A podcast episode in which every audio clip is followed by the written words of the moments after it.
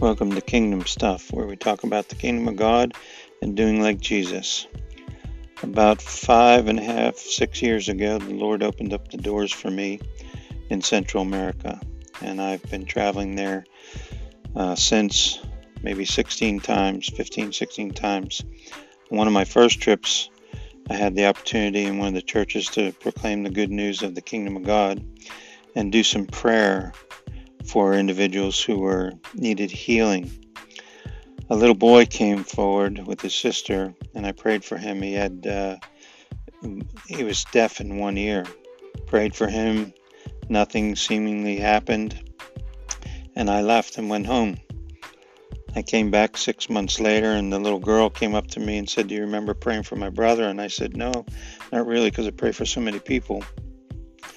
But uh, I do remember him, but what did we pray for? She said, Well, you prayed for his ear. He couldn't hear.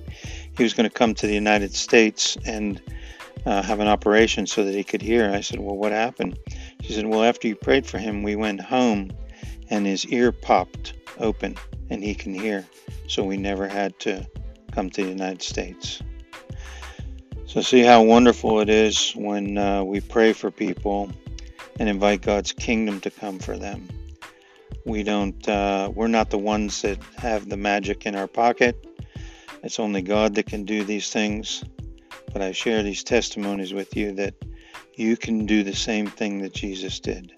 All you need to do is be willing to pray and invite His kingdom to come. If you enjoyed this briefing, subscribe here.